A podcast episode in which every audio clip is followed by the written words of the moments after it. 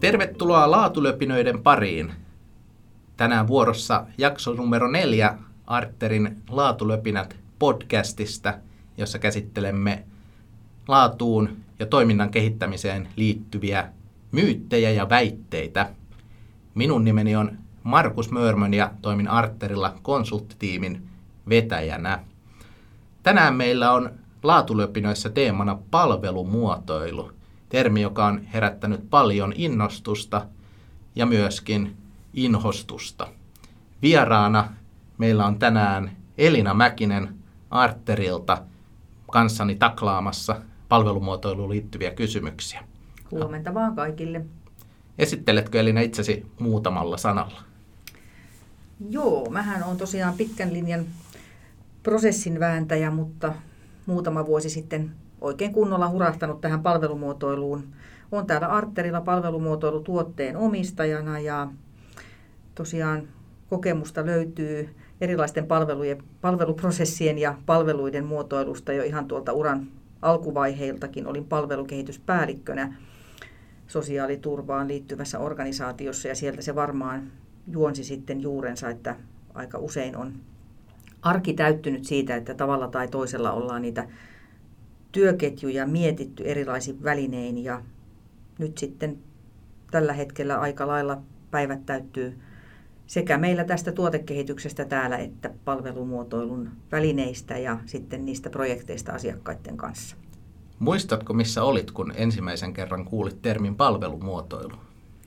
Kyllä mä oon ollut silloin tuolla PVCllä töissä ja itse asiassa se niin kuin semmoinen user experience ajattelu, mikä sieltä tuli, meillä oli tämmöinen PVC Experience ja, ja siitä on nyt jo sitten kuitenkin kymmenen vuotta aikaa.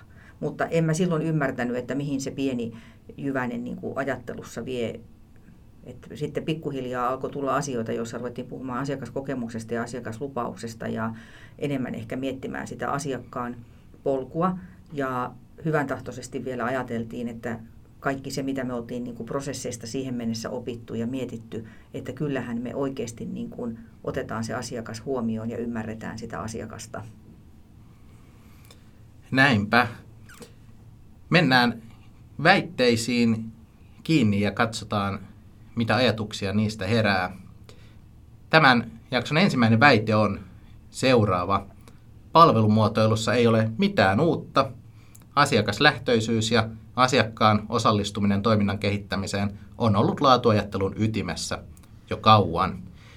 Itselläni tulee tästä vahvasti mieleen ajat Suomen laatuyhdistyksen benchmarking klubissa, jossa kaksi vuotta pohdimme palvelumuotoilua ja tämä oli yksi, yksi teeseistä, mikä siellä tuli useampaankin kertaan esille. Eli, eli mietittiin sitä, että onko tässä tosiaan mitään uutta vai onko vaan vanhat menetelmät uudessa paketissa?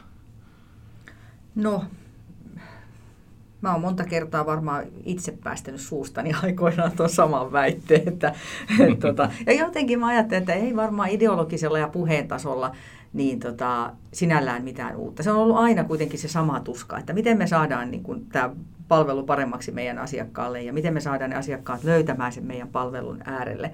Mutta kyllä mä sitten sanoisin, että, että käytännön tasolla niin tota, ei se ole ollut ollenkaan sama juttu. Ihan vain jo semmoisena esimerkkinä, että kuinka monessa miljoonassa ravintolassa on, on kerta toisensa jälkeen suunniteltu uudelleen ja uudelleen sitä, miten astiat palautetaan sinne. Ja aina kun mä katson niitä, mä ajattelen, että no tässä taas on ajateltu kuitenkin sen semmoisen perinteisen prosessiajattelun kautta siitä, että miten me saadaan tämä mahdollisimman sujuvasti ja nopeasti niin, että sinne keittiön puolelle saadaan ne astiat siitä linjastolta, kun ihmiset on syönyt. Ja sitten kun mä näen niitä paikkoja, joissa oikeasti otettu se muotoilun ajattelu sinne, niin sitten mä ajattelen, että voi vitsit, että kyllä me ollaan oltu aika kaukana siitä ajattelusta. Että kyllä mä sitten ehkä kuitenkin sanon, että, että ei. Kyllä. Monessa organisaatiossa on puhuttu asiakaslähtöisyydestä, mutta sitten kun joku käytännössä ehdottaa, että kutsutaanko asiakkaat mukaan tähän palvelun kehittämiseen, niin se koetaankin yhtäkkiä vaikeana ja inhottavana ajatuksena, koska sehän, sehän saattaa olla, olla haastava tilanne asiakkaan kanssa kehittää. Se on asia, mistä on varmasti helpompi puhua kuin oikeasti tehdä. Toinen väite tänään menee seuraavasti. Palvelumuotoilulla saadaan aikaan ehkä paremmalta tuoksuva aulatila, mutta jos halutaan oikeasti tehostaa toimintaa, pitää liinata. Onko näin? No, tässä tullaan taas sen niin kuin peruskysymyksen äärelle ensinnäkin, että mikä on tavoite? Koska se ratkaisee aina kaikessa tekemisessä sen, mikä väline me valitaan, mitä me lähdetään tekemään. Koska jos meidän tavoite on saada vaan se semmoinen niin kuin sujuvuus ja tehokkuus sinne, niin ihan hyvin riittää se liinaaminen. Ja ne on erittäin hyviä välineitä. Mä oon ihan liiniinkin hurahtanut ja käyttänyt niitä välineitä. Ja tietysti kun Markus tunnet mut pitkältä ajalta, niin tiedät, että talon rakentamisessakin mä käytin tosi paljon liinin välineitä. Mutta kyllä mä tällä hetkellä ajattelen kauhean nöyränä näin, että et tota, jos mä olisin silloin taloa rakentaessa paremmin osannut palvelumuotoilun välineitä ja palvelumuotoiluajattelua, niin meillä ehkä asumismukavuus olisi tällä hetkellä vielä aavistuksen verran parempi. Et meillä on tosi sujuvaa pyykinpesua ja sujuvaa niin kuin ruoanlaittoa ja, ja tota, moni asia mietitty kuitenkin, että miten me kuljetaan ja toimitaan siellä kotona. Mutta jos me oltaisiin tehty oikeasti vielä sitä asumisen polkua sinne ja mietitty sitä kautta, niin mulla on semmoinen pieni tutina, että semmoinen tosissaan se asumiskokemus ja se tunnelma olisi ehkä vielä aavistuksen verran parempi. Ja sitten se, että kun se asuminenkin, se on myöskin muita tarpeita kuin se, että se talo pysyy lämpimänä ja että se toimii ja, ja tota, ovet aukeaa ja, ja mm. kaikki, kaikki tällainen. Ja, ja se on ehkä se, mikä siinä palvelumuotoilussa niin kuin tuo niitä onnistumisia sitten, että, että me pystytään menemään niin paljon syvemmälle sinne ajatteluun. Ja ne, ne työvälineet, ihan helpotkin palvelumuotoilun työvälineet, niin kuin luo parempaa ymmärrystä siitä, siitä asiakkuudesta.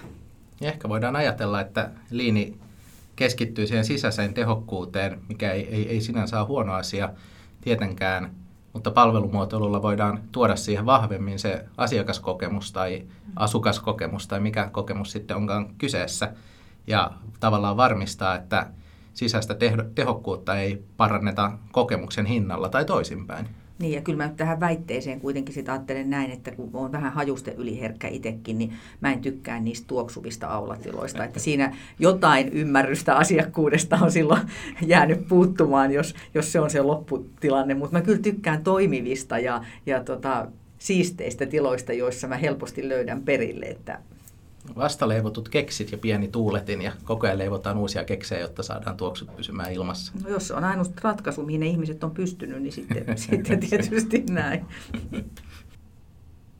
No sitten väite numero kolme. Palvelumuotoilu on filosofia ja jopa elämäntapa, joka koostuu useista työkaluista ja syvällisestä palvelutuotannon ymmärtämisestä.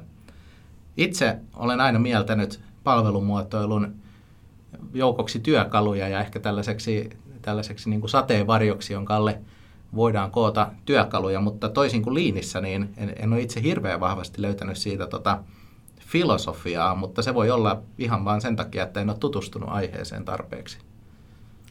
Niin. Mä vähän tähän kysymykseen huono vastaamaan, koska mä ylipäätään ajattelen niin, että kyllä se saa olla filosofia. Se saa olla vaikka kuinka syvällinen ajattelutapa ihmiselle koska jos et sä mihinkään usko, etkä mistään innostu, et sä kyllä missään onnistukaan. Et ihan hyvin se saa olla filosofia. Mulle se ei ehkä ole filosofia ja elämäntapa, mulle se kans enemmän on sellainen niin kuin, löytämisen kohde siitä, että, että millä välineillä mä pääsen niihin ratkaisuihin, mitä mä oon niin kuin hakemassa. Mutta ei syntyisi muuten kirjoja eikä syntyisi niin kuin riittävästi minkään välineen ympärille teoriaa, jos ei olisi myöskin niitä ihmisiä, jotka innostuu niistä ihan sillä tasolla, että ne ajattelee siitä niin kuin paljon kokonaisvaltaisemmin kuin sitten taas käyttäjä. Näin se on.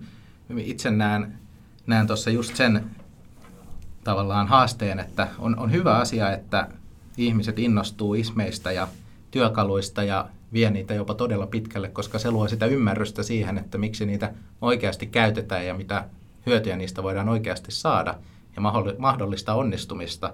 Mutta toisaalta niin liian pitkälle vietynä tulee se ilmiö, että tämä työkalu on sitten ratkaisu ihan jokaiseen asiaan, vaikka tietenkin yksi osa asiantuntijan taitoa valita oikea työkalu oikeaan, oikeaan kohtaan, että ei lähdetä, lähdetä tota, sahaamaan lautaa vasaralla.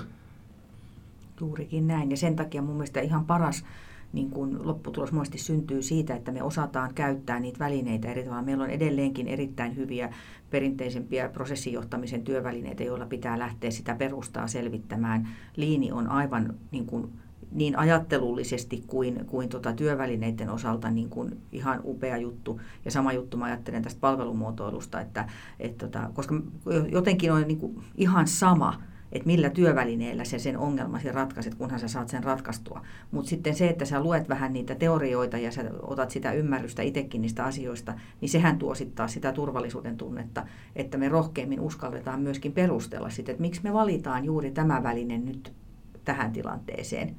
Ja sen mä oon kyllä huomannut, että jos otetaan organisaatiossa henkilöitä, jotka on niin prosessijohtamisen kanssa tehnyt paljon töitä vaikka vuosikymmenet, ja sitten otetaan henkilöitä, jotka on palvelumuotoilusta innostuneita tai jopa tulleet nyt työelämään niin kuin sillä syrjällä, että, että on se design siellä niin kuin näkökulmana, niin liini on sitten taas ollut semmoinen upea liima, joka on niin kuin auttanut tosi paljon siinä, että sieltä löytyy niin kuin yhteistä ajattelua, mutta sieltä löytyy myöskin samantyyppisiä niin kuin ongelmanratkaisukeinoja ja, ja tota, sitten sä valitset vaan siihen koriisi sen, mikä, mikä siihen sun tilanteeseen parhaiten sopii. Hmm. Harvoinhan nämä työkalu sateenvarjotkaan sulkee toisiaan pois, vaan sieltä voi valita parhaita paloja ja luoda hybridi, hybridikehitystä. Niin, no siinähän se just onkin, että eihän ne työvälineet sulje toisiaan pois, mutta kun me ihmiset ruvetaan ajattelemaan jotenkin niin laatikkomaisesti, että nyt jos me tehdään palvelumuotoilua, niin me ei voida sitten käyttää niin kuin jotain liinin työkaluja. Ja se on mun mielestä, niin kuin, no, Mä sanon, että mun mielestä se on oikeasti ihan äärimmäistä tyhmyyttä, jos me hurahdetaan johonkin sillä tavalla, että me ruvetaan ajattelemaan, että nyt pelkästään tällä keinolla me pystytään ratkaisemaan näitä asioita. Siiloudutaan pystyy... työkaluun. Niin, joo, että jos me siiloudutaan työkaluun ja sitten, että me ruvetaan käyttämään yhtään meidän työyhteisön aikaa vaikkapa siihen, että me väitellään jostain kumpi on parempi, meidän pitää osata perustella, miksi joku toimii paremmin. Se on ihan sama kuin lääkärit väittelee, no väittelee ne varmaan joo siitä, että mitä hoitoa, mutta meillä on erinäinen määrä jo asioita, joista tiedetään, että mitä kannattaa hoitaa minkäkinlaista oiretta niin kuin minkäkinlaisella lääkityksellä. Ja vähän mä ajattelen työkaluista samalla lailla, että, että jos sä oot liiketoiminnan kehittämisen tehtävissä, niin, niin sulla täytyy olla niin kuin rohkeutta ja uteliaisuutta vähän kokeilla niitä välineitä ja katsoa, että mikä toimii niin kuin mihinkin, eikä niin, että nyt mä meen vaan tällä yhdellä näkökulmalla ja jankutan sitä yhtä näkökulmaa sitten pelkästään. Tulee vahva, vahva ismi-uskovaisuus ja sitten kaikki, kaikki ongelmat koitetaan ratkaista sillä samalla. Tämähän on itse asiassa hyvä aasinsilta seuraavaa väittämään. Eli palvelumuotoilu on vain yksi ismi muiden joukossa, joka on suunniteltu konsulttipalvelujen myymiseen. No ehdottomasti kyllä. Ismihän se on, no, ei totta. sitä käy kieltäminen. Konsultin työ on ongelman ratkaisua, ja jos sä nyt löydät johonkin ongelmaan toimivan ratkaisun, niin sehän on laitettava heti jakoon. Ja sehän on heti tuotteistettava, ja siitä on tehtävä väline. Ja niin sen pitää mennäkin.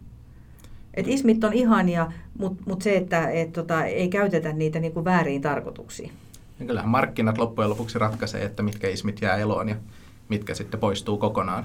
Ja monissahan on, on tyypillistä tämmöinen tämmöinen niin kuin aikaan sidottu syklisyys, että välillä ollaan kovassa nousussa ja välillä ollaan sitten jo niin vanha, vanha juttu, että ei enää haluta tehdä ja sitten taas noustaan uudestaan. Niin kuin liinissä, liinissä on ollut havaittavissa näitä nousu- ja laskukausia suosion osalta. Ja joskus ihmetyttääkin se, että miksi jotkut puhuu jotenkin niin kauhean tota, ivalliseen sävyyn esimerkiksi, että no, tämä on nyt niin kuin joku ismi. Koska asiathan tapahtuu ajassa. Ja silloin, jos me ollaan hereillä ja uteliaita ja aidosti yritetään selvittää niitä, niitä tota, menetelmiä, millä me saadaan, saadaan ratkaisuja aikaiseksi, niin, niin totta kai meidän pitää silloin myöskin olla nokka tuulessa katsomassa, että mitä ismejä meidän ympärillä on. Mutta se on jännä, jännä jotenkin, että, että se menee niin kuin romukoppaa heti, että tämä on nyt sitten joku ismi. Hmm. Missä sanoisit, että palvelumuotoilu tällä hetkellä liikkuu? No, mä olin tällä viikolla tota, Kuntaliiton tämmöisten laatuasiantuntijoiden ryhmässä esimerkiksi, ja joka ikinen puheenvuoro, joka siellä oli, oli hyvin erityyppisistä organisaatioista tosi mukavia kertomuksia siitä, että miten oli onnistuttu kehittämään palveluita ja kehittämään omaa toimintaa. Niin siellä ainakin jokainen case-puhuja nosti esiin, mitä palvelumuotoilun työkaluja he olivat käyttäneet. Et se ilahdutti niin kuin tosi paljon mua, että, mm. et siellä, mutta samaan aikaan siellä puhuttiin monista muistakin työkaluista ja, ja mietittiin sitä, että millä kokonaisuudella. Ja jos ajatellaan kuntien tilannetta tällä hetkellä, niin siellähän on ihan valtavaa muutosta käynnissä ja, ja todella paljon ja aidosti mietitään sitä, että miten kansalaisille tuotettaisiin parempia palveluita ja mitkä palvelut on digitaalisia ja mitä tuotetaan itse ja mitä taas sitten tehdään vaikka verkostojen kautta. niin, niin tota, jotenkin tuntuu, että, että aika paljon jo arkikielessä näkee ja kuulee, ja erityisesti kuulee näitä tarinoita siitä, että mitä, mitä muotoilun keinoin on tehty. Nyt jossain vaiheessa ruvetaan jo muotoilemaan kokonaisia kuntia ja puhutaan kuntamuotoilusta sen sijaan, että puhuttaisiin kunnan palvelujen muotoilusta. Voisiko tällainen tulevaisuus olla mahdollinen? No mikä ettei. Ihan se riippuu siitä, miten me käytetään sanaa muotoilu ja kuinka nopeasti siitä tulee kielletty sana. Koska kaikista näistä hyvistä sanoistahan on tullut kiellettyjä sanoja. Ensin vähän hurahdettiin prosesseihin ja sitten tuli tilanne, jossa kaikki inhos niitä ja, ja tota, mikä tahansa on tämmöinen, niin yhtä lailla voi olla, että, että muotoilulle käy samalla tavoin, että sitä ruvetaan niin kuin inhoamaan ja sitten sen jälkeen keksitään jotain muuta. Sitten mennään sillä. Mm. Kokeillaan ja testataan ja tehdään. Tämä ilmiöhän näkyy melkein missä tahansa asiassa, kun joku asia tulee suosituksi ja tunnetuksi, niin se aina aiheuttaa myös sen vastareaktion, että on porukkaa, jonka mielestä se ei, ei pitäisi olla suosittu tai ei pitäisi olla tunnettu tai siinä on jotain pielessä.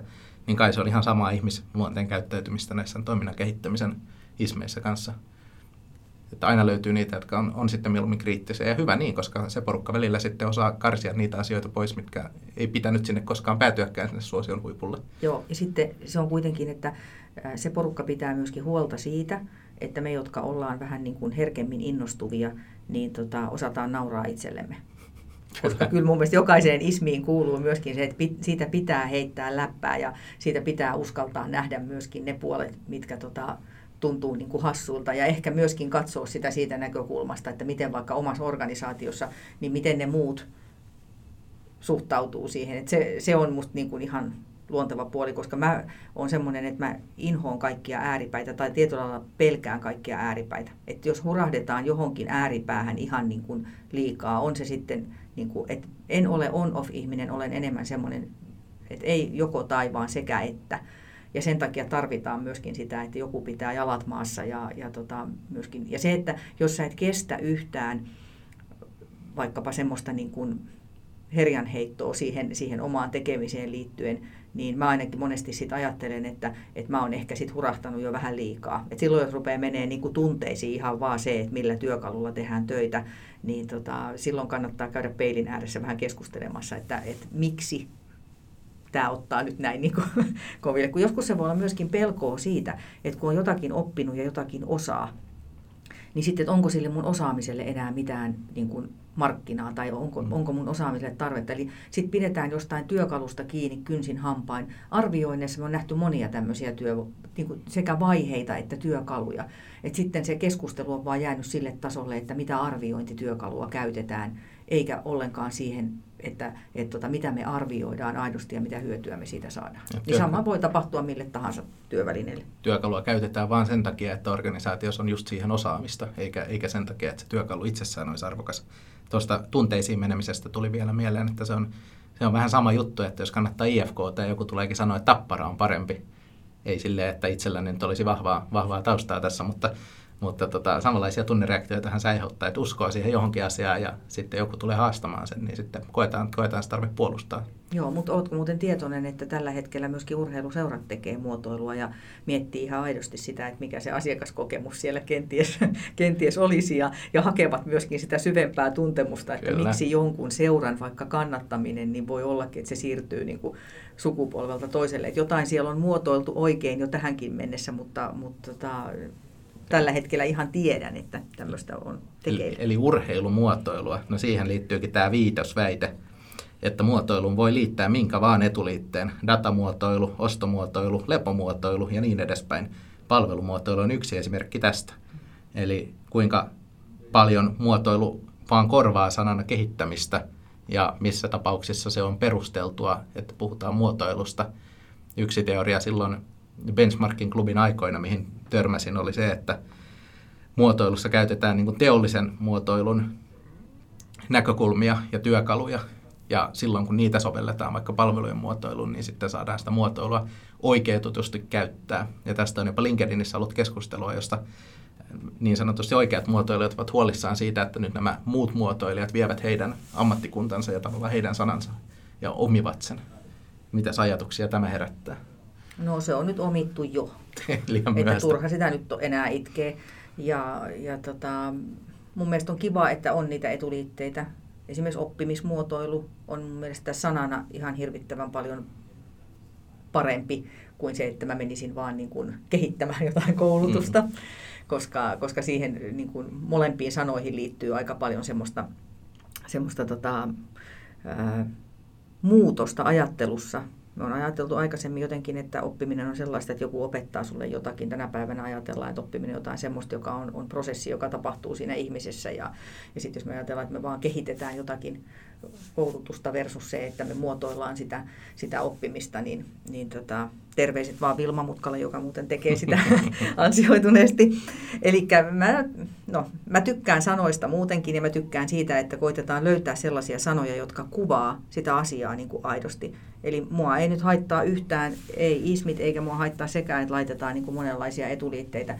Mutta ehkä se johtuu siitä, että, että mä en ole tullut tähän palvelumuotoilun maailmaan sitä polkua pitkin, että se olisi niin kuin jotenkin se, se identiteetti ja filosofia, joka pelkästään olisi ollut, ollut mun. Ja kyllä mä ymmärrän oikein hyvin siis senkin, esimerkiksi arkkitehdithän on myöskin ollut niin kuin sitä mieltä, että se, että puhutaan kokonaisarkkitehtuurista niin kuin organisaatioiden osalta, niin ei ole hyvä asia, koska sitten sotketaan, sotketaan erilaisia juttuja. Mutta me eletään tällä hetkellä monikielisessä maailmassa. Meillä on aika paljon myöskin terminologiaa, joka tulee niin kuin muista kielistä.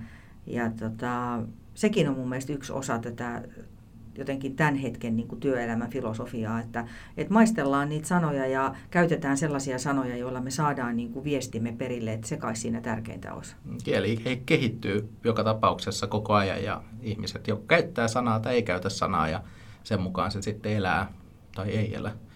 Sitten jotenkin mä ajattelen, että yksi syy, miksi se muotoilu tuntuu nyt hyvältä sanalta, on varmaan sekin, että siihen kehittämiseen ja parantamiseen ja tällaiseen on aina jotenkin liittynyt toisenlainen niin kuin semmoinen vaatimus.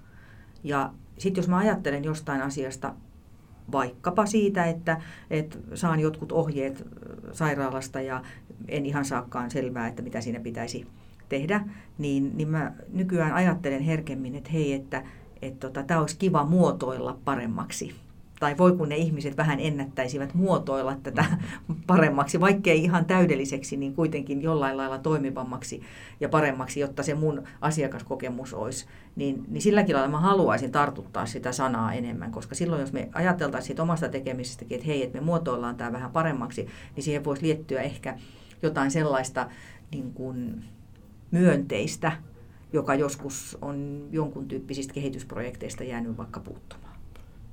Ja ehkä, ehkä se sanana muutenkin, niin jos ajatellaan prosessien kehittämistä, niin se edelleen kuulostaa kuitenkin vahvasti teollisuus tai teollisuuden puheelta, ja sieltähän se, se on lähtöisinkin, mutta ehkä palvelu, palvelupuolella ja muutenkin monissa paikoissa on nyt helpompi puhua muotoilusta. Se otetaan ehkä paremmin vastaan, se kuulostaa inhimillisemmältä tietyllä tavalla ja enemmän juuri tämän asiakkaan tai muun ihmisen kokemuksen huomioon ottavalta. Voi olla, että se edesauttaa myös suosiota. Joo, ja muotoilu jotenkin sanana, kun se sopii sekä niihin digitaalisiin palveluihin, kyllähän palvelumuotoilu ensin tuli niin kuin semmoisiin palveluihin, joissa puhuttiin, että miten se interface on nyt niin kuin muotoiltu ja miten, miten asiakas löytää palvelun äärelle ja minkälainen se, se tota user experience siellä, siellä on. Mutta Tänä päivänä meillä on entistä enemmän niitä palveluita ja palvelutuotteita ja yhdistetään sekä sitä digitaalista palvelua että semmoista palvelua, jossa me kohdataan se henkilö. Niin mä koen, että tämä muotoilu niin ajatteluna kuin välineinä ja sanana ehkä kuitenkin paremmin vielä kuvaa sitä, että mitä me ollaan siinä oikeasti tekemässä koska helposti kun me lähdetään puhumaan prosessin kehittämisestä, niin siinä tapahtuu se sama ilmiö kuin siinä linjastolla, jossa, jossa kuitenkin se koko homma onkin mietitty sen keittiön näkökulmasta, että miten ne likaiset astiat saadaan sinne ja tiskatuksi, eikä niinkään, että miten se asiakas pääsisi siitä mahdollisimman niin kuin mukavasti siitä tilanteesta eteenpäin, niin siinä helposti palataan jo siihen sisäiseen tehokkuuteen, niin kuin tuossa aikaisemminkin puhuttiin, niin tästä, tämä tuo sitä ihmisnäkökulmaa. Ja mä en ole koskaan aikaisemmin ennen kuin palvelumuotoilun projektissa käyttänyt niin paljon aikaa siihen asiakkaan niin kuin polkuun ja siihen, että mä ihan todella aidosti niiden persoonien kautta koitan miettiä sitä, että mitä hän tarvitsee ja millä tavalla hän käyttäytyy. Ja, ja huomioida myöskin sen, että ihminen ei aina käyttäydy rationaalisesti. Että senkin ihmisen pitäisi löytää sen, sen palvelun niin kuin äärelle, joka ei olekaan se, joka, joka koko ajan seuraa niin kuin skarpisti sitä, että mitä ympärillä tapahtuu. Irrationaalisen asiakkaan polku. No kyllä, kyllä mä vain voisin väittää näin. Ja, ja ehkä joku, joku syy, miksi, miksi, miksi tota, se tuntuu hyvältä, että joku ajattelisi näinkin, niin on se, että mähän on esimerkiksi ihan, miten se sanoisi, huippueksyjä, kun jotkut on huippusuunnistajia, niin, niin tota, pikkasenkin ajan ajatuksissani niin saattaa olla, että löydän itseni jostain muualta. Ihan eilenkin läksin töistä kotiin ja kehä ykköstä väärään suuntaan, koska sattuu olemaan just niin hyvä ajatus päässä. niin, sitten mä ajattelin heti, että en negatiivisesti, että onpas noin huonosti noin viitat ja muut, vaan mä ajattelin, että voi voi kun joku muotoilisi noin liittymät nyt vielä vähän paremmin. Liikenne- tai matkustamismuotoilua vailla. Tässäpä kehitysidea jollekin ahkeralle palvelutuottajalle. No sitten on vielä viimeinen, viimeinen väittämä, ja, ja, ja tämä on nyt se loppujen lopuksi ehkä missä summataan kanssa tämä keskustelu, että palvelumuotoilulla voidaan luoda ylivoimaista kilpailuetua ahtaillakin markkinoilla. Uskotaanko me siihen, että palvelumuotoilu tarjoaa sellaisia mahdollisuuksia kilpailuedun luomiseen, mitä perinteiset prosessin kehittämismenetelmät ei tarjoa? No, mä ajattelen tässäkin, että kaikki on kiinni kuitenkin ihmisestä, että jos ei viitti innostua mistään, niin ei sitä sitten oikein ole kauheasti mahdollisuuksia onnistuakaan. Että, että jos on semmoista niin kuin sinnikkyyttä ja aitoa halua onnistua, niin kyllä ne ratkaisut löytyy. Ja silloin ei ole loppujen lopuksi väliä, että mitä, mitä välineitä sä käytät, koska tota, sillä on niin suuri merkitys, että minkälainen se meidän niin kuin, tahtotila siihen onnistumiseen on et kun tätä työtä tehdään kuitenkin niin kuin ihmisiä varten, kaikkia palveluita tehdään ihmisiä varten, niin, niin jotenkin mä ajattelen näin, että, että tota, mitä mä jankutankin aina noissa palvelumuotoilun koulutuksissakin, että, että semmoista niin kuin, että hyvää elämää ja parempaa tulevaisuutta, niin, niin sehän se on se meidän tavoite, mitä me ollaan, ollaan tekemässä. Ja tota, mä toivon, että mahdollisimman moni organisaatio löytäisi semmoista niin kuin ylivertaisuutta sen kautta, että he malttaisi mennä sinne asiakkaan ajatteluun vähän syvemmälle ja, ja malttaisivat luottaa niihin työvälineisiin, mitä valitsevat. Että sekin on mun mielestä yksi syy, miksi ei onnistuta, että innostutaan vähän jostakin, mutta ei malteta kulkea itsekään sitä polkua, vaan ruvetaan hakemaan niitä ratkaisuja jo heti kauhean nopeasti eihän palvelumuotoilukaan niin kuin mikään muukaan työkalu tai teema, mitä on laatulöpinöissä käsitelty, niin ei ole se taikapilleri, mikä kerralla ratkaisee kaiken, vaan sekin vaatii, vaatii työtä, vaatii resursseja, vaatii aikaa, vaatii sitoutumista ja vaatii uskallusta kokeilla ja myös epäonnistua välillä. Eli, eli, eli sitä täytyy pitkä, pitkäjänteisesti kuitenkin tehdä, jotta sitä ylivoimasta kilpailua voidaan saada. Joo, mutta kyllä palvelumuotoilu on hyvä pilleri. Kyllä tai mulle se, se on ollut. Mä, mulle mä, se on ollut. Mä en ollut mistään pitkään aikaa niin innostunut. Enkä mä ole saanut ihmisiä niin paljon niin kuin jotenkin myönteisen kautta tekemään asioita. Että se on ollut mulle tässä nyt kyllä se innostuksen pilleri, että, että mäkin jo jossain vaiheessa ajattelin, että kaikki on nähty ja, ja tota, että mitäs tässä nyt vielä. Niin, niin semmoinen, kun tulee palaute jostain työpajasta vaikka, että ihmiset on niin kuin tehdessään nauraneet ja, ja tota, löytäneet semmoisia ihan uusia juttuja ja silti se kaikki vie heitä ihan juuri kohti sitä, mitä he ovat olleet niin kuin lähtökohtaisesti jo sitä ennenkin ratkaisemassa tai miettimässä, että tähän täytyy saada joku parempi niin kuin, tapa toteuttaa tätä. Niin, niin sillä lailla mä niin kuin sanon, että jos, jos nyt niin kuin kaipaa semmoista nopeata boostia, niin arviointityökalusto on usein sanonut, että ne ei ole semmoisia niin kuin insuliinityyppisiä lääkkeitä, vaan ne on semmoisia penisiliinityyppisiä lääkkeitä, joille pitää altistua niin kuin pitkäkestoisesti. Niin palvelumuotoilun mm-hmm. työkaluissa sitten päinvastoin on myöskin niitä, että pystytään niin kuin insuliinityyppisesti saamaan nopeasti myöskin tiettyjä semmoisia onnistumisia ja innostumisia. Ja, ja sen takia nämäkin on niin kuin aika hyvä, hyvä kombo sitten Joo, kyllä. Jos Toyota on tehnyt linja sata vuotta, niin palvelumuotoilussa ei kyllä tarvitse ihan, ihan sellaisia aikoja varata, vaan, vaan aika nopeastikin voi saada näkyviä tuloksia. itseäni se kyllä innostaa kanssa ja erityisesti siinä näkökulmassa, että koko ajan palvelut on yhä isommassa roolissa, melkein riippumatta siitä, mitä organisaatio tekee. Siinä on enemmän tai vähemmän aina palvelua mukana. Ja se palvelu on nimenomaan se asia, mikä asiakkaalle jää mieleen hyvässä tai pahassa. Ja se on nimenomaan se asia, mistä ne sitten kirjoittaa Facebookiin tai LinkedIniin tai jopa lehteen pahimmissa tapauksissa. Just oli Iltalehdessä juttu siitä, kun joku oli saanut huoltoasemalla kolmio leivän, josta puuttui keskeltä täytteet, niitä oli vain reunoilla. Ihan mitätön juttu, mutta se meni lehteen joka tapauksessa. Eli, eli kyllä tällaiset niin kuin asiakaskokemukset, ne matkaa sitten ja ne luo sitä organisaation brändiä ja vaikuttaa siihen hyvällä tai pahalla. Ja jos ei palvelumuotoilusta halua niin kuin muuten innostua, niin kyllä mä sen sanon, että ainakin se, että osallistakaa enemmän, ottakaa henkilöstö, ottakaa ne asiakkaat ja ottakaa ne yhteistyökumppanitkin mukaan siihen tekemään, niin se jo saa aikaan aika paljon asioita ja tuo niitä näkökulmia, joita ei välttämättä siellä pelkästään pöydän ääressä tulisi. Toinen ottamatta kantaa, että mitä, mitä välinettä on se, että mennä paikan päälle. On se sitten ihan sitä liinin kempaa tai sitä, että mennään havainnoimaan tai mysteerisoppaamaan tai mitä tahansa. Et ihan niillä kahdellakin asialla, että, että osallista enemmän ja me itse enemmän sinne niin kuin käytännön tilanteeseen havainnoimaan niitä asioita, niin, niin sekin tuo jo yllättävän paljon niin kuin uutta näkemystä itselle. Ja jos teillä podcastin lopputuloksena syntyi kiinnostus tutustua palvelumuotoiluun, niin olkaa rohkeasti meihin Arterilla yhteydessä. Meillä on useita osaavia asiantuntijoita Elina. Elina yksi heistä ja mielellään tullaan teidän kanssa aiheesta juttelemaan ja sparrailemaan. Muita hyviä uutisia. Laatulöpinät podcasti on saanut luvan jatkokaudelle, eli, eli jatkamme löpinöitä keväällä.